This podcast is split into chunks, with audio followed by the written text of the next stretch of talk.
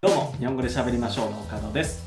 このポッドキャストではカジュアルな日本語でいろんなテーマについて話していきます。お刺身のように新鮮で生の日本語をお届けするのでぜひ最後まで聞いていってください。よろしくお願いします。はい、えー今日はなんとねスペシャルゲストに実は来てもらっています。早速登場してもらいましょう。どうぞ。皆さんこんにちは。ポリーナと申します。どうぞ仲良くなってください。よろしくお願いします。よろしくお願いします。はい。なんでね、今日はこのポリーナさんに来てもらってるんで、いろいろ日本語についてとか日本について、えーインタビューしていきたいと思います。よろしくお願いします、はい、よろしくお願いします。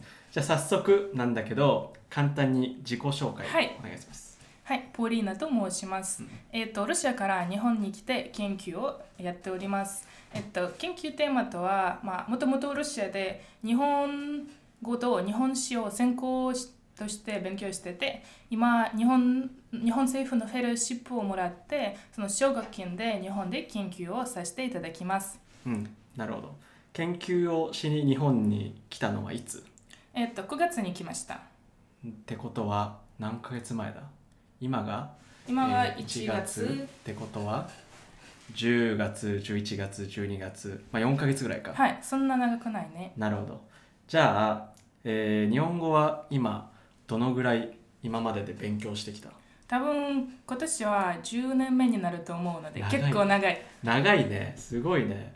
じゃあ何歳の時に始めたの？えーっと中学校の中学校の1一あ違う中学校の3年ぐらい151415歳ぐらいの時始めたと思う。なるほど。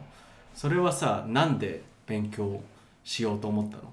あ結構ですね。理由はめちゃめちゃ単純で、うん。アニメだね。アニメ？はい、うん。結構子供の時から、うん。まあ適当にセーラームーンとかポケモンをあ見たことはあって、うん。それは一旦ストップして忘れて中学校からまたロシアにいろんなのナルトとかブリーチとかあー。入ってきてでこんなのブームになってて私もそれを見始めてたら、ーうん。まあ、結構見てた。結構夜更かししていろんなのを見てた朝なまで。るほどね最初セーラームーンとか見てたのは何歳ぐらいの時？セーラームーンは5歳ぐらいだと思う。そんなに意味わからなくて。じゃあその時は別に日本語は勉強してなかったんだ。あ5歳はないね。5歳はロシア語も下手だったから。母語も下手だからさ。そんなことないでしょ、はい。えーでそのナルトとかを見始めたのが15歳ぐらい。そうそう思う。それはさどこで見てたの？それはロシアは今でもそうだけど、うん。ロシアはハッカーとか有名でしょ？だからロシアは海賊サイトめちゃめちゃ盛ん。ああなるほどね。じゃあ違法でこう違法検索して。で検索して字幕とかロシアの音声音声もついてるやつもあった、うん。その時でも。なるほどね。今もそんなことしてる人いるの？今は結構それ盛ん今も？今もめちゃめちゃやってるしうん。なんか前は Netflix とかでも見れることができたけど、うん。今はそんな Netflix もロシアもうん。まだなくなってるからあさ、今も海賊のサイトまだまだ繁栄の期間期間が続いてる。なるほどね。え今もじゃあそれ使ってみてるの？いや今もう日本に来て 申し訳ないです。すいません。日本日本の皆様申し訳ないです。でも日本でもちゃんと TVer にも登録してるとので。それはしてるんだ。はい。なるほどね。でもアニメとかは違法で見てると。いやそんなに日本はさすがにテレビとかでも見れるのだからあもうでもあアメリカやヨーロッパの映画はまだまだロシアの違法のサイトでも見るときはあります。あちょっと後で警察にね通報してお願いします。ご容赦ください。なるほどね。でそのナルトとか見てた時は日本語で見てたの？はい日本語でロシア語の字幕付きで。へえ。その時はさ勉強しながら見てたの？いやそんなことはなくて、うん。でもいや私は実は言語能力とか言語才能とかにあまり信じないんですけど、うん。信じないけどもともとなんかアニメを街で見すぎてて、うん。見すぎたらいろんな単語とか表現とか、うん。頭にはは入っちゃうでしょ、うん。だってばよとかなるとか、まあねいろんなの入っててワンピースとか全部見てたら結構ははい入るでしょ？頭の中に、うんそうだね。だからもう日本語の単語とか表現がうん。頭に多すぎて、うん。それはもう結局もう喋れるぐらいになってたけど文法全然わからない、ああなるほど。なんとなくフレーズとかは聞いたことあるみたいな。そうそうそなるほどね。えそれからその後ちゃんと勉強し始めたの？そう。もう単語が多すぎてこれはどうやってつながるかっていうのにうん興味を持って勉強しようかなって思いました、なるほどね。最初はじゃあどうやって勉強し始めたの、最初はもう中学生だったから、うん。お母さんにうん。勉強してみたいなって言ってたら、まあ、それを真剣に聞いてもらって、ロシアモスクワの日本語の塾を調べてくれて、で行かせた、なるほどねでそれでそこで結構はい、そこで塾に行ってちゃんとせ先生も2人いてロシア人の先生と日本人の先生も2人いてでそれぞれの教科書とかいろんな方法を使ってたその時。なるほどね。じゃあやっぱり最初勉強する時は自分でこう勉強するよりもそういう先生から教わった方がいいと思う。はい私はそうそう思ってるし、うん。なんか発音もあるんだけど一番問題なのは日本語の言語としての背景、うん。どうやって現れたかとか、うん。漢字はなんでこんな制度になってるとか、うん。いろんな言語歴史とか文化、なんか日本語が文化と非常に近い緊密な関係があるからうん。もともと日本語の背景にある文化や歴史のバックグラウンドが分かんないと、うなんか日本語がスムーズに勉強できないかなって思う。なるほどね。なんか文化とかさ歴史を勉強する方が時間かかりそうだし、うん。難しそうだけど逆にそっちの方がはい。こう頭に入ってくる。そうそう。例えばさ漢字とかいろんなの音読みとか訓読みもあるでしょ、だからそれはもう普通に音読みと訓読みがありますからうん。覚えてくださいって言われたらあれなんで？ってなるでしょ？確かに。なんでそんなの覚えなきゃいけないってなるでしょ？あだけどそれはもともと日本語の字が漢字が中国から来てるんだから、うん。音読みが残ってるのだからあと日本語と外来語としての漢語とかもあるでしょ、古いのやつ、うん。なのでそれをちゃんと説明してもらったら、うん。勉強も逆に楽になるんじゃないかと。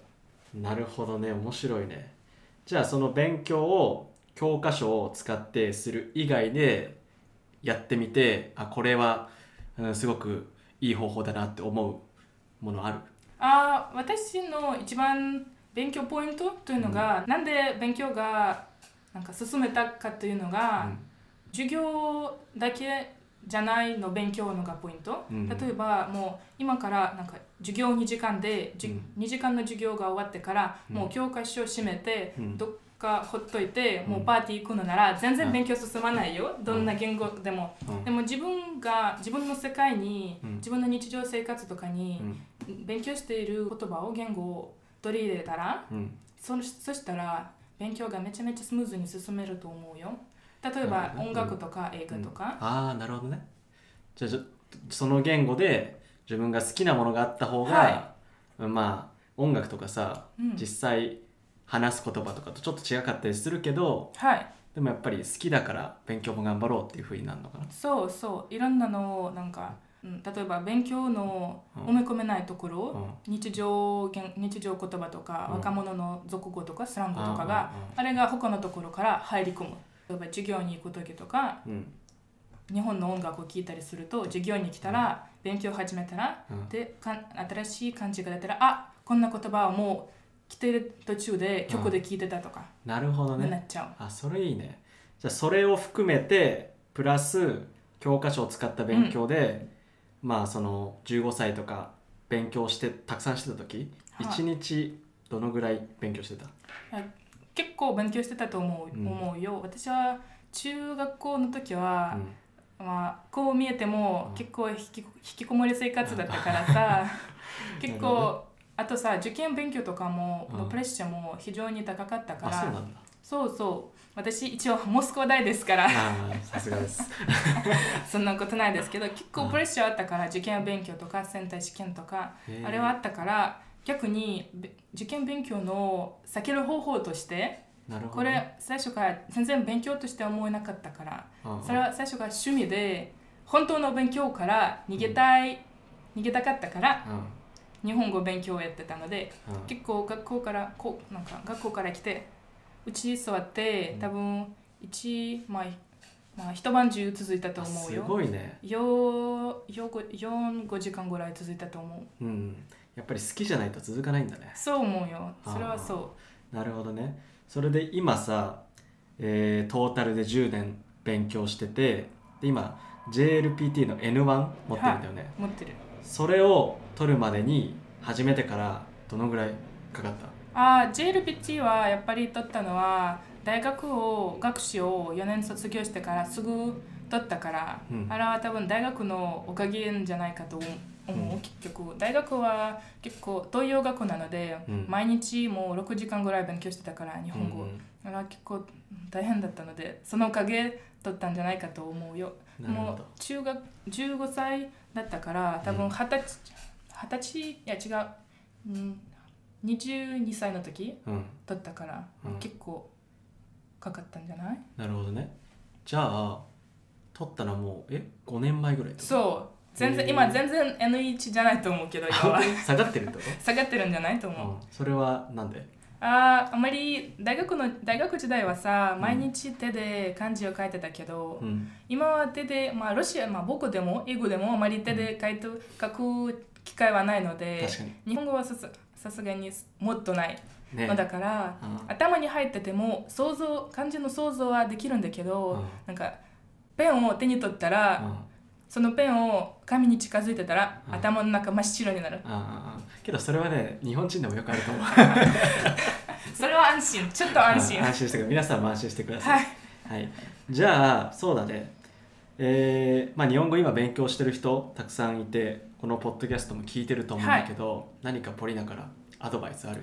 私からのアドバイスは前にも、今勉強している大学の1年生の前にスピーチやってたら、1年生にもうん。勉強コツを教えてくださいっていうのも質問めちゃめちゃ出て、うん。そのコツとしては、うん。まあ、第一は過ちを恐れない、うん。ミステイクをするのはこ怖がらないというのはもう一番、まあ、話がだんだんアップできるんじゃないかとうんうん。思うし、うん。第2のポイントとしては第2のコツはもう一番重要なのは、うん。自信がなくても、うん。なんか例えばまあ日本の人と話したいんだけど、うん。ちょっと怖いなんかミスミスティックとかするのも怖いし、うん。普通に自信がないからもうやめた方がいいんじゃないかという人も多たくさんいると思うけど、うん。ポイントは自信がなくても自信があるように振り舞う。うん。自分自分自身を騙して、うん。私がめちゃめちゃ自信あるから、うん。自信があるように話してたらだんだんスムーズになるんじゃないか。となるほど思います。なるほどさすがポリナ大先生のアドバイスなんで皆さんぜひ参考にしてみてください、お願いします。はいえーということでねこの後ももっといろんなことを聞いていきたいんですけど、えーとりあえず第1回目は、えーポリナさんに、えー日本語の勉強の仕方とかなんで日本語を勉強し始めたかについて、えーインタビューしてみました、あえーりがとうございます。はい、えー今日の話を聞いて少しでも面白いと思ったら、ポッドキャストのフォロー、YouTube の高評価とチャンネル登録、ぜひよろしくお願いします。よろしくお願いします。はいえーそれじゃあ最後まで日本語で喋りましょう。聞いてくれてありがとうございます。えー今日話した内容の振り仮名と英語訳付きのトランスクリプトを読みたい人は、リンクに載っているパトロンサイトをぜひチェックしてみてください。えーそこで話してほしいテーマもリクエストできるので、どしどしメッセージを送ってください。えーそれでは皆さん、さようなら。さよなら。Thank you.